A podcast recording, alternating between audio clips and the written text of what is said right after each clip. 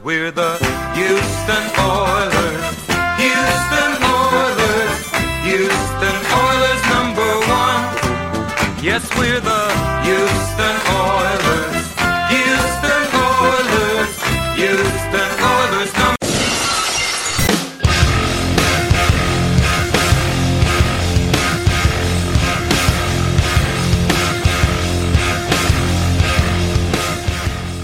Hello, everyone. You're listening to Battle Red Radio.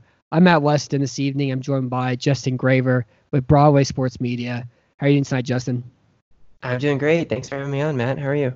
I'm excited. I'm very excited to talk about the Tennessee Titans and the AFC South in general because what starts here ruins the rest of the world, you know.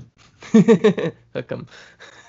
And uh, this is especially true, you know, last season after everybody was so excited for a Chiefs Ravens AFC AFC Championship game, and the Titans, of course, ruined that by taking out the Patriots dynasty with like Ryan Tannehill completing eight passes, I think, that game, and then doing the same thing to the Baltimore Ravens the following week too. Uh, so they kind of ruined everybody, everything everybody wanted, and I think it made for a more interesting um, postseason, and definitely like the Titans are probably the most interesting team this offseason too. Yeah, it's crazy. I mean, I was actually rooting for the Texans and the Titans to play. Um, so the Chiefs kind of upended that one. But Yeah. yeah, it's pretty funny how everyone wrote off the Titans and even the Texans, both the Titans and the Texans got up to pretty nice leads and could not close it out. Yeah, I think the Texans game was, you know, they went up 24 0 and lost, and I think they gave up 41 straight points and lost 51 31. But they've never stopped Ten- Kansas City that game. It was like a lot of mistakes. Like Travis Kelce dropped a first down, and Robinson dropped a first down, and they blocked the punt, and they blocked, they dropped the field, uh, the kickoff return. And it's like all these things occurred that set a really perfect spot, but it never felt safe at all the entire time, you know? Right. And I felt the same way when the Titans got to the Chiefs and the Titans got a little lead. They, they didn't really get there in as fluky a way, but I was just like, we just saw this last week. I'm not confident at all. yeah. Well, wait, really, because I wanted Tennessee to win that game, and whenever they didn't score a touchdown in the red zone that second trip, I was like, that may be it because we'll talk about the red zone touchdown right here in a little bit. But they had been scoring touchdowns every single time they got in the red zone, and that's their game. And whenever it didn't happen, it kind of felt like the magic ran out at that point. I felt I with the people I was with, I said the exact same thing. I was like, that is not a good sign because exactly what you said. This team has been scoring touchdowns in the red zone, and it's not just that, but against the Chiefs of all teams, Uh-huh. you cannot be stopped in the red zone. You gotta get your points when you're down there. So, yeah, Yeah. I was very scared, scared at that moment. and it felt pretty closely after that was that Mahomes scramble where he broke four tackles Scramble. right at the end of the half too at the same time. It kind of felt like those things went back to back, but I'm sure there were seven minutes or so between them. Yeah, that was the backbreaking moment, though. well, let's not think about all the bad stuff from you know, last January. There was a lot of good things that happened too, and this season, and we're we're operating here that there is going to be a season, and also we're recording this on July 31st. So if we talk about Jadeveon Clowney and you're very confused, and you're listening to this on August 14th, you know that's the reason for it. Um, but for this season, the Titans, uh, like, like I said earlier, they're probably one of the most interesting teams this offseason because they have Ryan Tannehill entering free agency, and they also have the Derrick Henry question to answer. And what they chose to do was re-sign Bo. Tannehill signed a four-year, $118 million extension.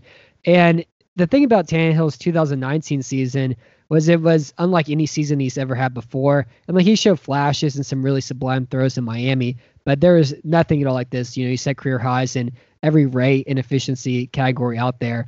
Um, it also occurred in his age 31 season, and typically that's the peak year for quarterback play. I know it's kind of shifted farther as league quarterbacks like Tom Brady and Drew Brees have managed to hang on a lot longer and have a lot of success too.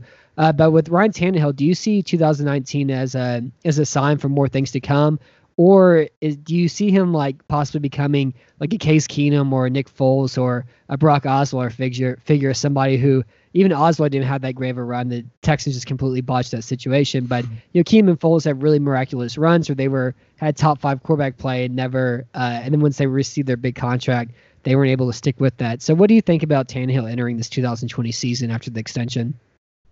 So I definitely think that he cannot repeat what he did last season, just in terms of, like you mentioned, the rate-based stats and the efficiency categories. Because I mean, he he led the league in completion percentage over expectation, the next gen stat that looks at every pass in league history or something and figures out if the pass should be completed. He was well, well above Drew Brees, who was second in that category. Drew Brees led that in 2018. So mm-hmm. he was above his career averages there by a considerable amount. So I just like those kinds of things when um, when those passes weren't being completed, the tight window throws. I think we saw a lot more of that in Kansas City. There was like in the playoffs, there was an early interception that got ruled back where uh, I think it was um, I can't remember who the defensive back was, Breeland maybe or somebody diving for an interception and taking it away from Corey Davis. It didn't, yeah, it got overturned, but those were the types of plays all throughout the season where super tight window throw, defensive back draped all over the receiver, and somehow Tannehill fits it in perfectly and they mm-hmm. catch the mm-hmm. ball. Now the question is: Is that Tannehill having insane accuracy and timing with his receivers, and his receivers having an insane ability mm-hmm. to win contested catch situations? Maybe, or is it a small sample size, ten games? In ten games, Tannehill was able to complete a lot of tight window throws that, over a larger sample size, would start to fall incomplete. Mm-hmm. So I think from that standpoint, from the like yards per attempt standpoint, he was at 9.6, which led the league by an entire yard. Passer rating, he was like 117, which led the league and well above his career averages there too. So I don't think that he's going to be as good from a statistical standpoint next season, just because that's how football works, right? Mm-hmm. But that said, I think he could be a better quarterback on the field. You know, better according to the eye test, not completing like you said eight, you know, eight passes in a playoff game, but you know, actually going out there and and leading the team. And they didn't really ever find a situation where they had to, you know, fourth quarter drive with Tannehill at the helm because once he took over, they were pretty good. The only time that really happened was Kansas City Week 10, and he mm-hmm. drove them down the field and won the game with the touchdown to Adam Humphries. So I think the rest of his career averages have to be viewed in, through the lens of he was playing in Miami for Adam Gase, which was just a total, you know, everything about that was incompetent the way they ran that organization. The mm-hmm. Texans mm-hmm. benefited, got Laremy Tunsil out of it. They traded away Minkah Fitzpatrick. I mean, they traded away Kenyan Drake. They traded away all their good players, and they traded away Ryan Tannehill too. So I do think Ryan Tannehill is better than he was in Miami because Miami's just like an anchor weighing down mm-hmm. every player that goes through there, or they were until Brian Flores took over.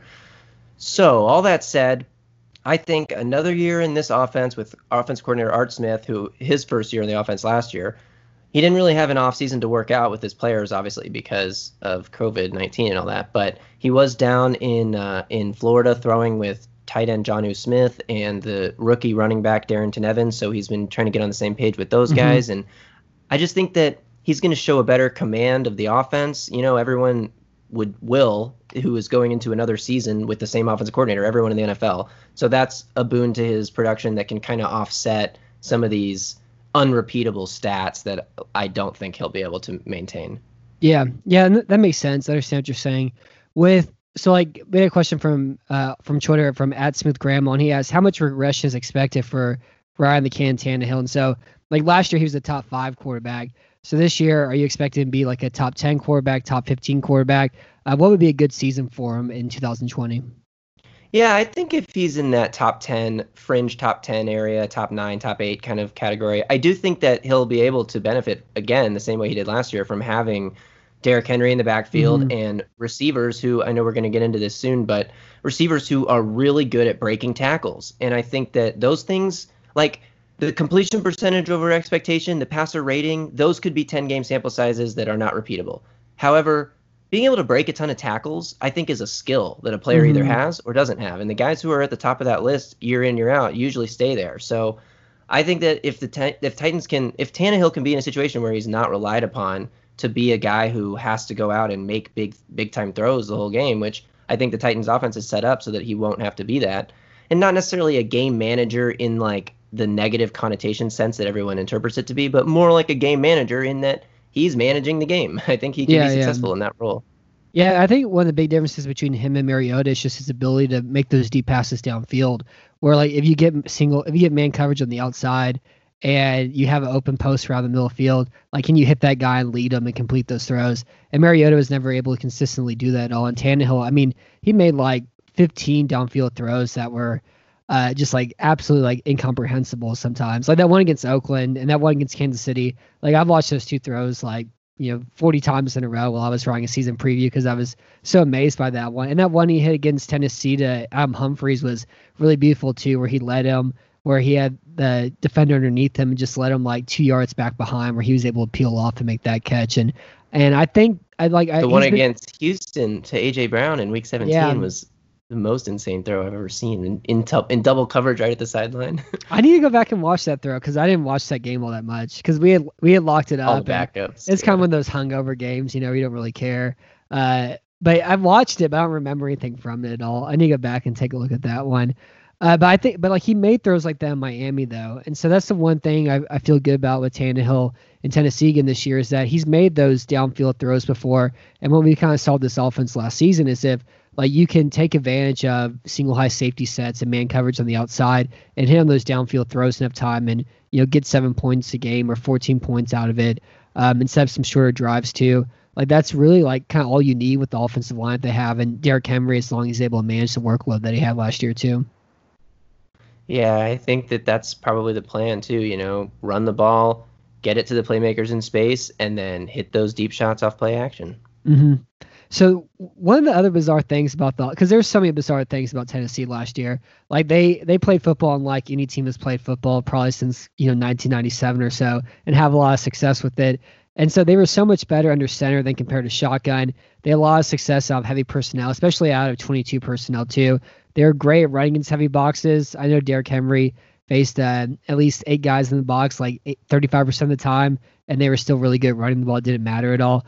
And so, like all these things that we've kind of learned about football this past decade, they were kind of antithesis to all this, and still, you know, worked really well and had. Uh, they were sixth in offensive DVOA last year.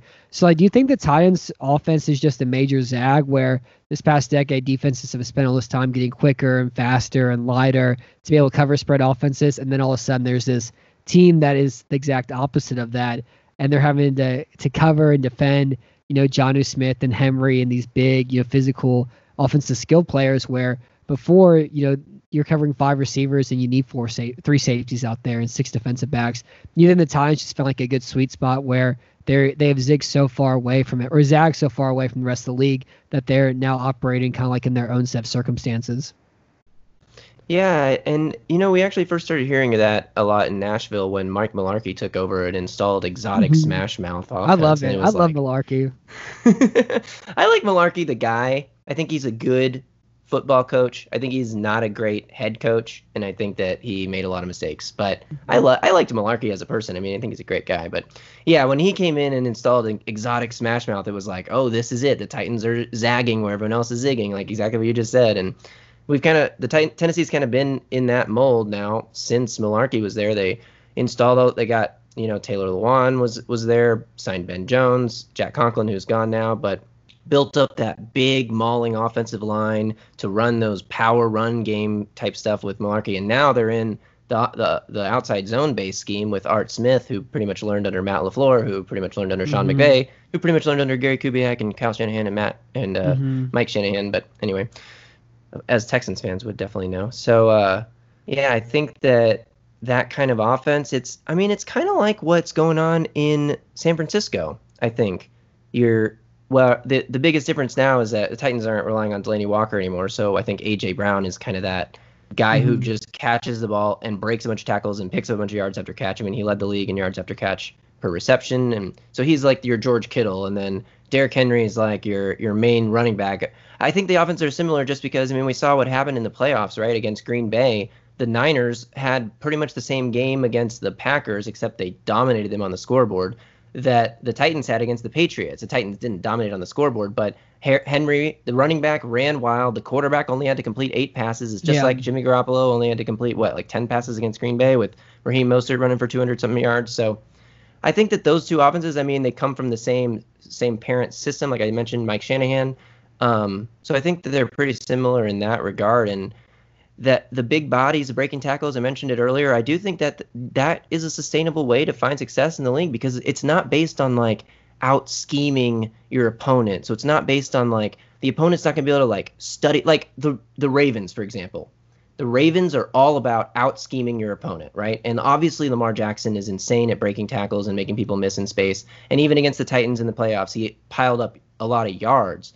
But when the Titans were able to to get in there and do film study, and I talked to a couple players on the defense this offseason Mhm. so far, who have talked to me about how the film study and how knowing when the fullback shifted into the backfield before the snap, they knew which way the run was going to go. And those kinds of things are super important for stopping an offense. And when it comes to a team that simply breaks tackles and wins one on one matchups, I think it's a lot harder to stop that kind of offense. So I think that they can find success in this style of play. You know, Derrick Henry leading the NFL in next gen stats, new stat rushing yards over expectation the only player in the NFL to be over a full yard over his expectation in 2018 and 2019.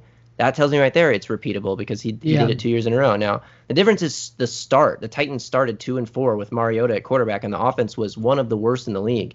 And once Tannehill took over, they became one of the best in the league. They were third in total points uh, with Tannehill as a starter from for those 10 weeks. They led the league in uh, explosive play rate, which is just crazy to me as a Titans fan who's been this ground and pound three yards in a cloud of dust for my whole life. And here they are leading the league in explosive plays. So I do think that that is where they are due to regress.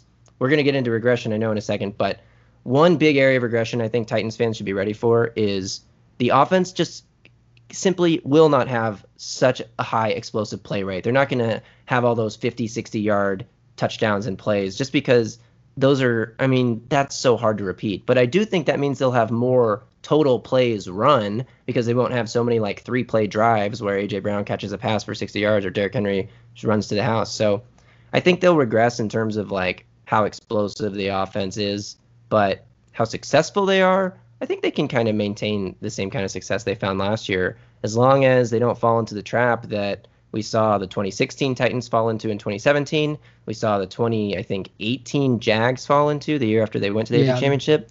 The Rams last year.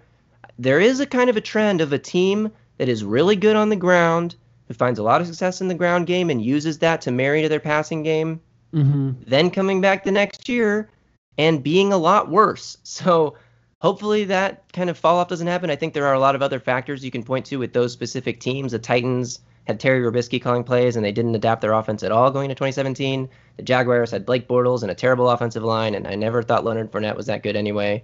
And the Rams lost like three starters on the offensive line. Todd Gurley's knees Yeah. are broken, and Jared Goff's not that good. So I do think there are extenuating circumstances, but that's one thing I'm wary of about this offense is a run-based offense often has trouble finding success in back-to-back seasons. Yeah, and that makes sense. And I think we're gonna see. The, I I mean, I'm gonna pick against the 49ers to make the playoffs this year because they were very fortunate last year. And you know, Garoppolo, I think is a mediocre quarterback in a in a scheme that's really built out for them. And if they have some more injuries as well too, and again they lose more close games, I think things can change there. And they lost um they lost, they lost to Forrest Buckner on their defensive line, and I don't know if the pass rush is gonna be as good too. And they're gonna get a year older at the cornerback position. And And So I- tackle retired, right? What's his name? Yeah. Joe Staley retired this Joe Staley offseason. retired. So they, I mean, so they have some stuff going on there that I don't think it's going to be something where they'll just have the same season again. And also, teams that lose in the, in the Super Bowl usually are bad the next year, or they usually have That's like a frustrating, you know, seven or eight win season too. Um, so the Titans' offense this year, I, I think one thing, a lot of things that you mentioned are really great. And I, I think one of the things about those other teams you mentioned too is that they didn't have great quarterback play. And so like the only really like sustainable thing for a football team year to year is usually quarterback play. And so I do think there's a lot of things they can do this season to just make their offense better in like conjunction with everything else they do. And I think out of like spread sets, they can be a much better team. I think getting a full year of Adam Humphries will help out a lot. I think running out of the shotgun will help a lot too. Just getting Derrick Henry in some lighter boxes, having an actual second running back in Darrynton Evans. We'll talk about him a little bit too. I think will make a, a big dramatic difference also. But like with Arthur Smith entering his second year as the offensive coordinator, do you think the Titans will be kind of like use some more spread principles and kind of go back to some of these things that we learned this last decade that throwing the ball is good. Uh, he understands throwing play action is really good, but throwing the ball is good. Getting more guys to the box is good as well too. Like what? How do you think Arthur Smith is going to evolve this offense for the 2020 season?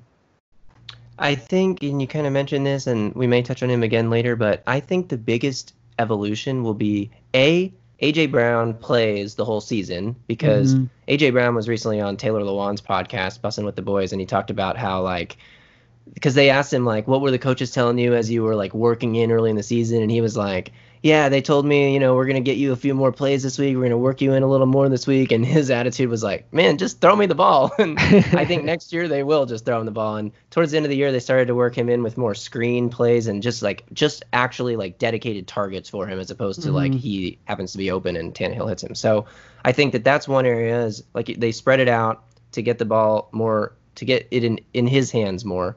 And then Darrynton Evans, I think, because Dion Lewis was such a disappointment. I mean, he Mhm. had a few flashy runs where he broke the tackles that we saw him do in New England, but he was never really the same player. And I think that if he can come in and be a guy who spells Henry, not just to to get Henry off the field and on the sideline, but who can come in and play in the backfield with Henry, who can start in the backfield and go line up as a receiver, as a slot receiver, or the, uh, take advantage of matchups with linebackers. Something Tannehill said in his press conference, uh, the the op- introductory press conference to training camp when they Mhm. all sat down, the coaches and quarterbacks and stuff. He said he's been throwing with Evans down in Florida this offseason, and he was really impressed by Evans' ability as a natural hands catcher coming out of the backfield and lining up out wide. To which I thought, hmm, does that mean Darrynton Evans is going to be lining up out wide a lot this year? I sure hope so because, you know, I mean, the next step in the Titans offense is having a reliable running back that they can dump it off to or that they can run, you know, choice routes with in space Yeah. and get those matchups with linebackers and safeties. So I honestly don't know if he if Arthur Smith plans to spread it out more in terms of like shotgun five wide, four wide type of stuff. But I do think getting that running back, the second running back involved more and just getting it out to playmakers quickly, kind of that kind of spread offense, which I do think is a spread offense too, is Okay. where the Titans might head. That makes sense. I like that. Yeah, I mean, like if you even, I mean, it's weird too because they can go spread with like Firkser, Evans, John Smith, Brown, and Corey Davis, and it's like, yeah, there's four wide receivers, but nobody here even plays wide receiver, you know, except for two of the guys too. Yeah, it's funny you mentioned that because so they ran this play against Kansas City. It's like uh, pretty much just like a Yankee concept play action, deep deep shot to uh, Mhm. Kalif Raymond running a deep post. Where where did he with- sign with this past off season? Kalif Raymond, he's Is he back still in Tennessee. he's still in Tennessee? Okay, where did or Sh- and then who did Sharpe sign with? Sharpe is in Minnesota now. Okay, gotcha. So Justin I can't remember which one left out and which Tajaé one Sharpe. stayed. Yeah, yeah, I can't remember which one left and which one stayed, but I like Raymond. He had a really great um, touchdown catch against the Ravens. Yeah, that so they ran that. So they ran that play against the Chiefs with AJ Brown running the underneath Oh, okay. part of the Yankee, and they ran that same play against the Ravens with Anthony Firkser running that underneath. so they can they they I guess they're messing with defenses. They put out a heavy set like that, but Firkser. I mean, my first thought is if Kalif Raymond and Anthony Firkser are the top two receivers on the field, those guys are not blocking. But I guess the Ravens weren't thinking of it like that. So Yeah. those guys are pass catchers. Well, it's Raymond's like five nine.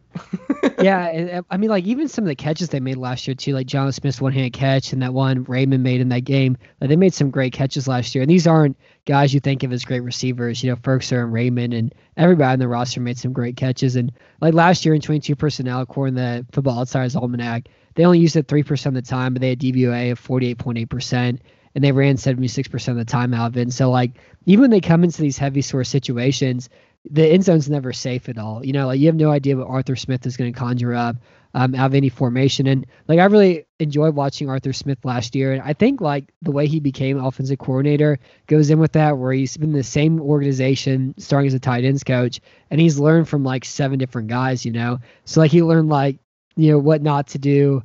Um, whenever Ken Whisenhunt was the head coach there, and he learned about the outside zone from Matt LaFleur, and he learned about meth mouth from uh, from Mike Mularkey, and he learned about offensive line play um, from man, his name's escaped me. He played for the Oilers, Mike, Mike Munchak. Munchak. So like he, he's learned Yeah. from everybody. Like he's learned every single different sort of thing, and so it's like he's taking all these different um, you know flavors and create this offense that's entirely his own, despite only being a first year offensive coordinator.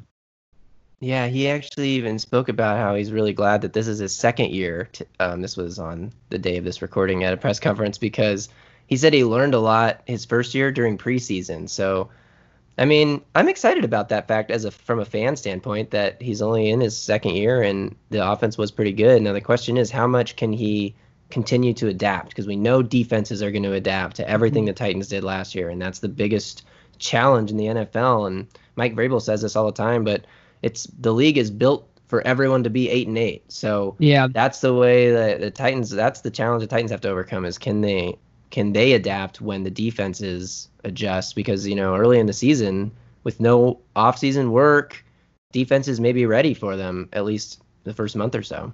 Hmm I, I think the whole AFC South this year is built to a nine seven too as well, and we'll get to Yeah. that at the end. Um, so I know you mentioned explosive plays or regression. That's something I want to check out because I haven't heard that before. Of that being a something that changes year to year, but and like looking at the regression for the Titans, I think if you ask you know like an average NFL fan, like are do you think the Texans are going to win less or the Titans are going to win less games? They would say yeah, probably. But they only went nine seven last year. And then if you look at the regression numbers, there's nothing that really stands out at all. Like they went did they went three and three in one score games.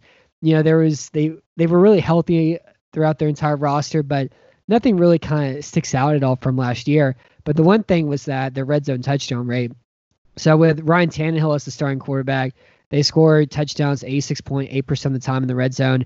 They scored 33 touchdowns, kicked two field goals, had three turnovers, and the league average last decade was 56.6%. And so they score touchdowns, you know, 30% times more than you know any team did last decade. And usually when you see something like this, you see like uh, a drop back down to maybe 55% and everything else. And like I know Arthur Smith made some ridiculous like play design choices last year with Derrick Henry jump passes and Dennis Kelly catching touchdown passes and John Smith making one one hand catches against the Ravens and all this stuff worked out.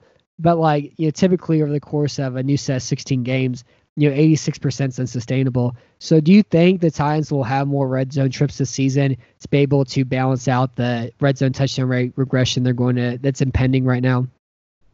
Yes, I think that there is no doubt in the world the Titans are less successful in the red zone next year. And red zone touchdown rate, you just mentioned explosive rate carryover from year to year. I'm actually not sure about the numbers on that, but I do know that red zone touchdown rate does not carry over from year to year, mm-hmm. offensive or defensive. It's pretty random, it seems. And that's because you only have 16 games, right? Now, will they have more? I think that, you know, part of what I mentioned earlier about how I don't think they're going to score as many 60 yard touchdowns means they might actually have more red zone trips and maybe make up for that it's crazy. You know, Greg Joseph was on the roster for the last four games. He kicked one field goal in that time. I mean, he only attempted one field goal. That's how well the Titans were doing. But as bad, I mean, as good as they were in the red zone, the Titans were as historically bad kicking field goals. They were literally, I think this, I have, I'd have to Oh, relook this up. I against definitely them? tweeted it. No, their field goal uh, kickers. okay. They had the, I think they had the second lowest field goal. I think they had the lowest field goal percentage of any team since like the 1982 season or something like that. I have to go double check that, but I definitely tweeted it when it happened. They they made less than 50% of their field goals last year, and they lost multiple games because they missed multiple field goals in a, in the game. The Colts game in week two, the Bills Mhm. game in week five, both games that the Titans were had produced better on the field in terms of like yards and drive success and all that, just couldn't make field goals. So if the red zone touchdown rate regresses, the field goal conversion rate should improve, maybe at least a little bit. I mean, it was like I said, Yeah. the worst in any team's had in 30 years. Now, granted, their red zone rate was insanely good too, so they will probably kick more field goals in the red zone, which should also help their field goal percentage because part of that field goal percentage was that they didn't attempt any 20 yard and closer field Mhm. goals because every time they got to the red zone, they scored. Um, or they had that crazy play against the Texans where the ball bounced off somebody's chest and got intercepted and returned 50 yards or whatever. Or their three turnovers were all pretty fluky, which is also kind of crazy because it was that one I just mentioned. One of them was um, Justin Reid We'll get to. Dennis Kelly. Yeah, that Justin Reid, that that hit Firkser actually at the Yeah. goal line, and I think Mercilus snagged snagged it out of the air. Yeah. mhm. And, so it was, it uh, was gonna be, he like caught the interception. If, it, if they would have Yeah. called it a catch or not, yeah. Right. So it didn't even matter if it was a fumble or a catch. Yeah. And uh, then there was one game against the Jaguars where Dennis Kelly had to come in for Taylor Lewan, I think, for one play. One play. And on that one play, Yannick Ngakoue sat, strip sacked Tannehill and got the ball. We'll talk about Dennis Kelly later, but Yeah. um, yeah. So those were like that. Those were their turnovers. Was like, I mean, I don't know. I don't think they'll score as many touchdowns just because teams go three and out way more often than the Titans did in the red zone. So definitely, definitely regression. More Yeah. trips seems likely too, though. So hopefully that can be the offset. Well, Tennessee averaged 31 points a game with Tannehill's a starter. And so I get to that dropping off to like you know, 26, 27, which is still like a fringe top 10 offense, but it's not a top five offense anymore. And I think it's going to be up to the you know pass defense being a little bit better to make up for that. And we'll talk about that here in a second, too. Um, so Derrick Henry was franchise tagged. He received his extension. One I think the things that was most interesting about Henry last year was not only like you know 35% of his carries came against heavy boxes, and he still averaged 5.11 yards attempt and scored 16 touchdowns and had DVOA 6.7%, which is about like the average, which is about the same DVOA as the Philip Rivers pass attempt last year, which is kind of insane. Um, but also with Tannehill as the quarterback, he averaged 5.7 yards an attempt. And then with Mariota as the quarterback, he averaged 3.68 yards an attempt. So over the course of a 16 game season with Tannehill, do you think he's going to have an even better 2020 season after his like, you know, completely absurd season last year?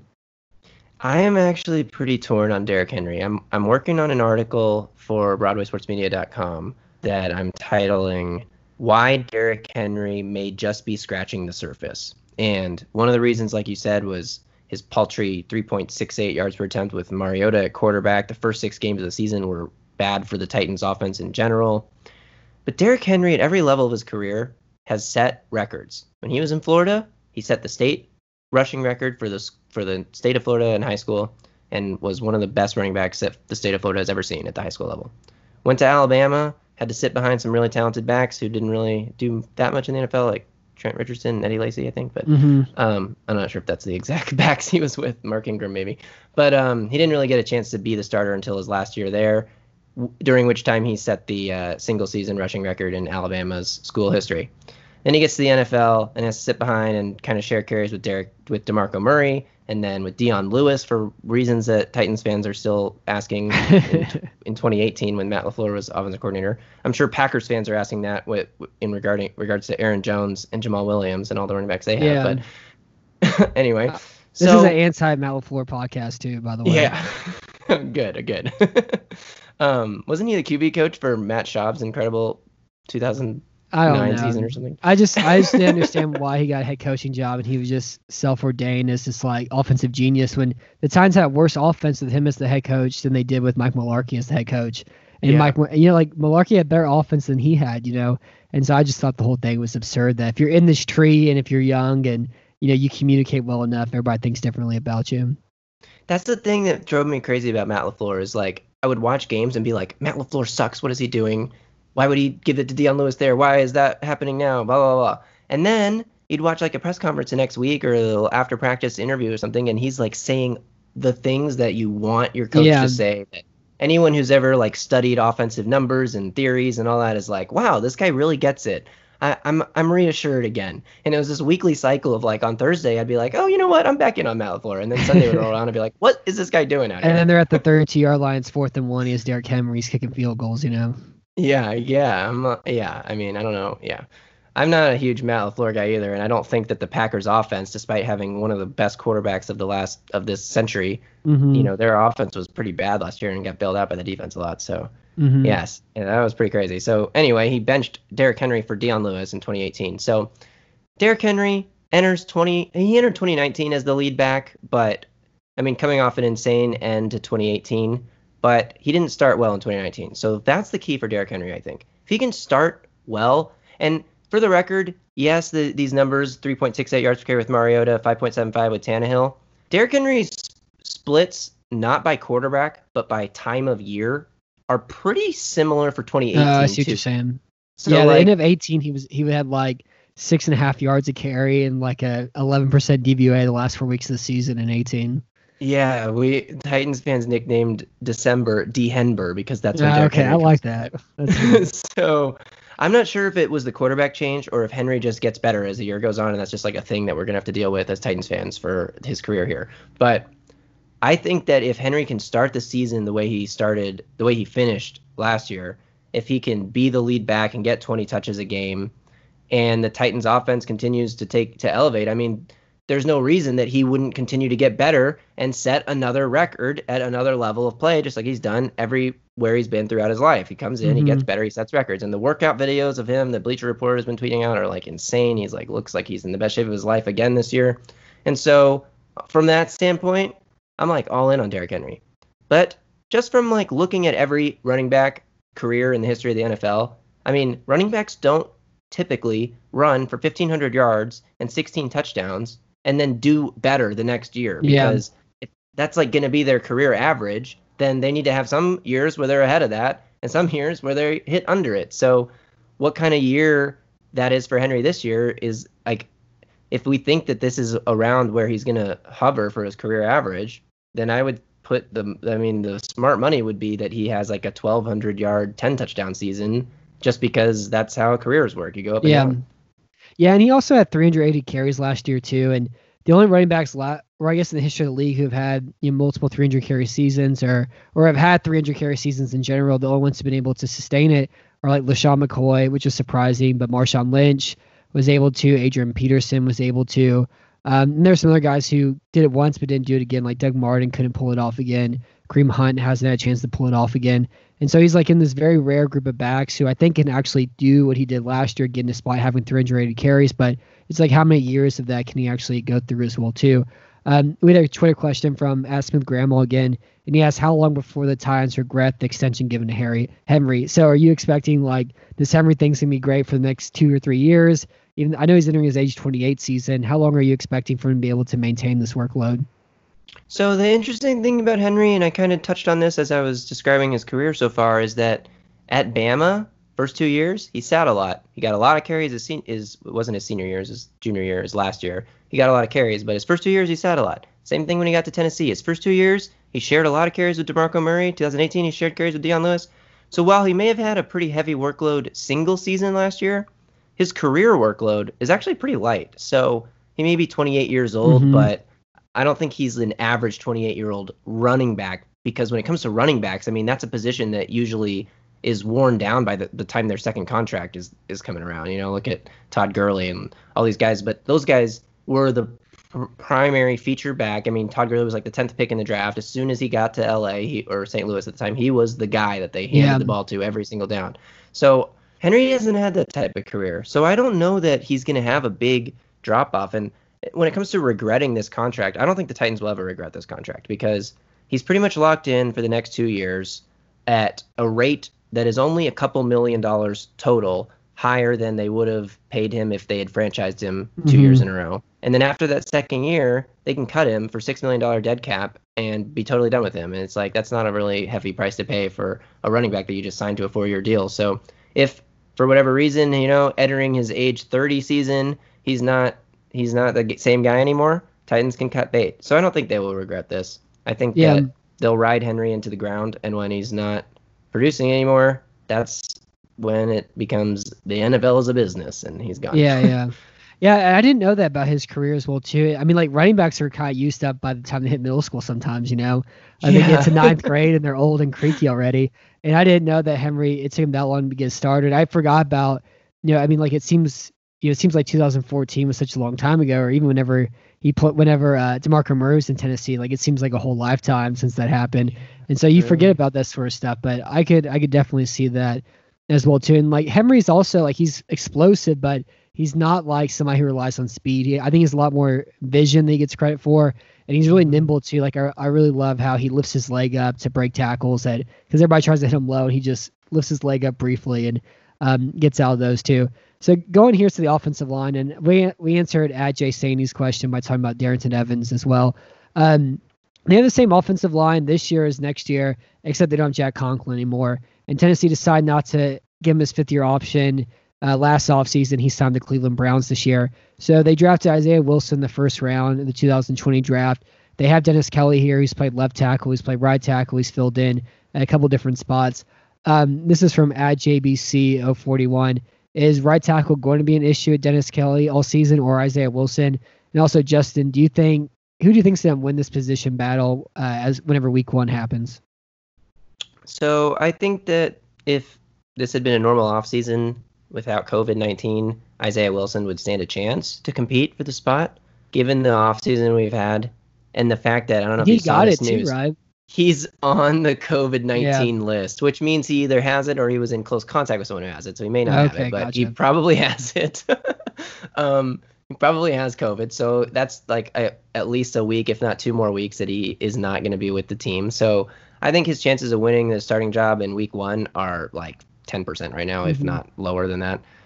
I don't think that the right tackle will necessarily be an issue because of Dennis Kelly. Now, Jack Conklin is an above average right tackle in the league, but I also think that Jack Conklin gets credit for being a little bit better than he really is. Yeah. Um, based on that 2016 season when he was named to the All Pro team. because Um, he gave up zero sacks according to Pro Football Focus. right, which by the way, if a Pro Football Focus sack happens 2.6 seconds after the snap, it's Okay. not on the offensive line. It's only if it happens in the first two and a half seconds. Okay. Which, um, yeah. So I mean, whatever. Pro Football Focus, they have their they have a lot of valuable information, and then they have some stuff that you have to take with a grain of salt. Yeah. But I think that Dennis Kelly is a capable starter who will be about league average, right? He's not going to be. I mean, there were probably 20 teams in the NFL that could have used Dennis Kelly as their starting right tackle last year. So I think the Titans were kind of in a, a spoiled in that sense. I think that the sooner Isaiah Wilson can take the job, though, the better for the team. I mean, you invest a first round pick in this guy. You obviously Mhm. want to get him on the field sooner than later. If the Titans are planning on making a playoff run again this year, which obviously in the building they are, they would they're hopefully would be at a point going into the end of the season where your offensive line is really starting to gel and come together like we saw in 2019. So if Isaiah Wilson doesn't start until week 15 or something crazy like that, then he's still going to be getting into the swing of things by the, when they're trying to make that little playoff run. Mhm. If he's in as a starter by week 5, then he's got, you know, 10 weeks or more to kind of get his NFL footing and figure out how to play at this level. So I think there's a chance we see, for that exact reason, I think there's a chance we don't see Isaiah Wilson this year. If he really is getting off to a slow start because of COVID and he, him getting COVID and just COVID existing and not having a regular offseason, then his chances go down. And if the offensive line is playing well, you know, if Dennis Kelly's not making a lot of errors, then the Titans would see no benefit in swapping things out, especially if they're on a roll. Now, if the team's bad this year, if they're if the offense takes a step back and Yeah. the defense too, and we're not, not what we're expecting, then maybe he gets in a lot sooner. But if the team's playing well, you may not you might not see Isaiah Wilson, you know, which would be pretty interesting, I guess. First Yeah. pick. Well, and like, and he's a project also to begin with too. Like his his video at Georgia, I think one of the issues he had were his feet. I mean, he's 350 pounds, and so his feet were a little slow, and he was really susceptible to inside moves. And you know, Tannehill is the best quarterback in the league without pressure. And I think the Titans did a really great job in general, especially in the red zone of giving him plenty of time to throw, and make plays on the run, and um, and so I don't know. I think Kelly probably a better pass protecting right tackle than Wilson even right now. And the thing about Wilson too is he didn't play in the outside zone scheme in Georgia either and he weighs 350 pounds. And again, like I think he's kind of slow footed, and so I think it's going to take him a little bit of time to get used to playing in Tennessee. At the same time, and also Kelly and Nate Davis played a little bit with each other last season, and so there's already like a chemistry there, and they know like how to because like in the outside zone, so much of it's about placement and fits, and uh, by knowing like where this guy is next to you and when to leave and when to take off and how much punch you need to get from him to get there, like all that's really important. So because there's some sort of unison with uh, Davis and Kelly already. I think Kelly will start, and I think I mean he's completely like a league average right tackle. You know, like there's nothing uh, really. He's not like he's not great, but he's not bad. You know. Yeah, yeah, I totally agree. Uh, I do think he's so he played left tackle for the first four games last Mhm. year. Dennis Kelly did. So there will be a bit of an adjustment, and I really don't know how much he's played next to Nate Davis. He definitely came in, and I, I know there was a couple games last year where Jack Conklin had to leave mid-game, or and Dennis Kelly came in, so he's played with him a little bit, but I don't know if that will be as much of a factor. I guess it's better than I guess what where that really plays a factor to me is that Nate Davis is a second year guy who's still pretty young and experienced himself, who hasn't seen a whole lot, who didn't even start last year as the starter. So having a veteran like Dennis Kelly, who has actually started 16 games with the Titans since they traded Dorial Green Beckham for him a few years ago. I mean, he started 16 games, so that's pretty that's pretty solid experience wise. I think that's where that value really comes is being able to be next to Nate Davis as opposed to Isaiah Wilson, who now Nate Davis is the senior guy of the pair, and you Yeah. don't want that uh, from your from the right side of your line. That would be a pretty big weakness. Yeah, and I, I think Nate Davis had a good rookie season. I think he's underrated if you look at PFF scores and all that sort of stuff too. Um, so of, of the Titans five offensive linemen, which one's your favorite? from uh, from a fan standpoint, I got to go with Taylor Lewan. He's not only the one of the he's a at least a top five, if not better, left tackle in the league. He's also the funniest guy on on the line, maybe the funniest guy on the team. He's Mhm. outspoken talker. He's the guy back when you know the Titans weren't sure if Marcus Mariota was their quarterback. Like the guy that went and filmed a draft video with NFL Network when the draft was in Nashville. You'd expect it to be like the face of the franchise. Yeah. The person who did that for the Titans was Taylor Lewan because he at the time was arguably the face of the franchise before Mhm. Derrick Henry really established himself before you know they made the switch to Tannehill. So I got to go with Taylor Lewan there. His podcast is great. He brings on all kinds of Titans players and NFL players from around the world, coaches and uh, just interesting people. So yeah, got to go with Lewan. Yeah, I haven't watched the po- his podcast before. I just saw the clip of him crying or whatever. I was like, it's fine if you're gonna cry, but you should probably not cry on the on the video. You know, uh, my personal my personal favorite is Roger Saffold. Uh, like I mean, he was so good in Los Angeles, and I was really hoping Houston's gonna sign him. They had talks with them, and then Tennessee. I guess the idea is that they outbidded for Saffold, and I mean, he's such a great uh, outside zone blocker. I especially love him at the second level too. Like he sends linebackers flying. You know, like he he I call I say he dishevels bones is what he does at the second level. and so it's really fun seeing some things he do he does. Um so with AJ Brown, like like you mentioned earlier, you know, last season in practice, they were like, We'll try to get you some targets here and there rather than just giving the ball and feeding him. And by the end of the year he was the Texans number I mean the Titans number one wide receiver and was carrying that offense. And I found an interesting stat that he's one of three receivers last decade to have less than 55 catches and more than a thousand yards receiving and that's DeSean Jackson, Mike Williams, and you have to go back to 2004 to Ashley Lelie to find somebody else who pulled that off as well too. Uh, he averaged 8.9 yards after the catch. He broke, I think, 20 tackles last year too. So, like, are you expecting any any regression off from AJ Brown because a lot of these statistics were him catching a drag and then running forever, uh, or do you think he's just going to get even better this season? Yeah. Um, so he not only was he, you know, one of three receivers, uh, the stat that you said, but he's also the first receiver since they started tracking yards per reception to have over a thousand receiving yards and over 20 yards per catch. So the yards per catch, I mean, no possible way he averages 20 yards per catch again. Probably in a season. I mean, he definitely is not going to average that for his career. Mm-hmm. So I think that he's a guy that is going to be worked more into the offense and treated more like the Titans' go-to pass catcher as opposed to like, you know, whatever role he kind of found last year when he started as, you know, a rookie that they didn't really know what to expect and then he turned into this explosive play machine. Now, I think he's going to be a guy who racks up yards after catch through his career. I mean, it's crazy to think that he picked up pretty much 9 yards after the catch per catch last year. I mean, almost Mhm. a first down after the catch. So Yeah. just get him the ball one yard. I didn't think of it, I didn't think of it that way at all. I was like 8.9 sounds like a lot, but to call it a whole first down is absolutely absurd.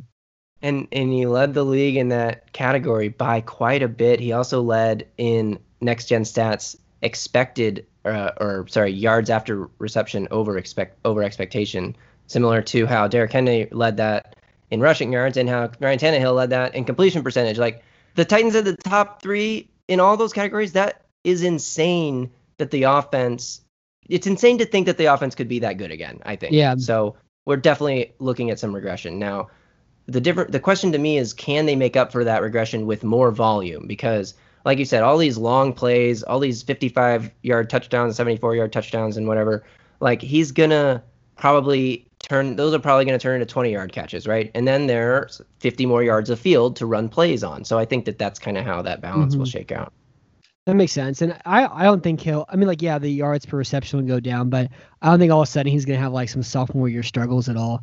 You know, I think he's to be even better next year. And like, he's a full receiver too. Like, I really like how he is a, I like how he runs his out routes a lot too. I like how he can find holes in zone coverage really well. And, you know, this may be blasphemous for me to say, but he reminds me a lot of Andre Johnson. You know, they have a similar body style. Um, they're really physical right now in their younger parts of their careers. And, uh, and they just, you know, they can like physically impose, you know, against you know, uh, smaller cornerbacks, and even like having the footwork. Like he he like made Bradley Roby fall like in a simple out route last year, and uh, like he does things like you just don't see it that body type, you know.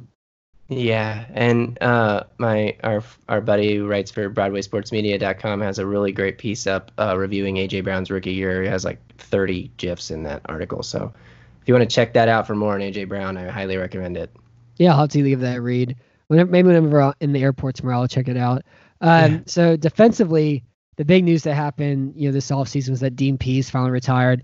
Uh, so like, what'd you make of his six defensive backs, three guys rushing, sort of you know, zone coverage, man match style defense? Did you like it? Was it frustrating at times whenever you see two guys rushing and Patrick Mahomes just standing there, you know, searching forever for nobody to find? Uh, so what do you think of, D- of Dean Pees's career in Tennessee? I thought Dean Pees brought a really like a needed veteran leadership type of presence for Mike Vrabel as a first-time head coach, kind of similar to what Wayne Wade Phillips brought to Sean McVay when he started Yeah, in, that makes in Los. Angeles.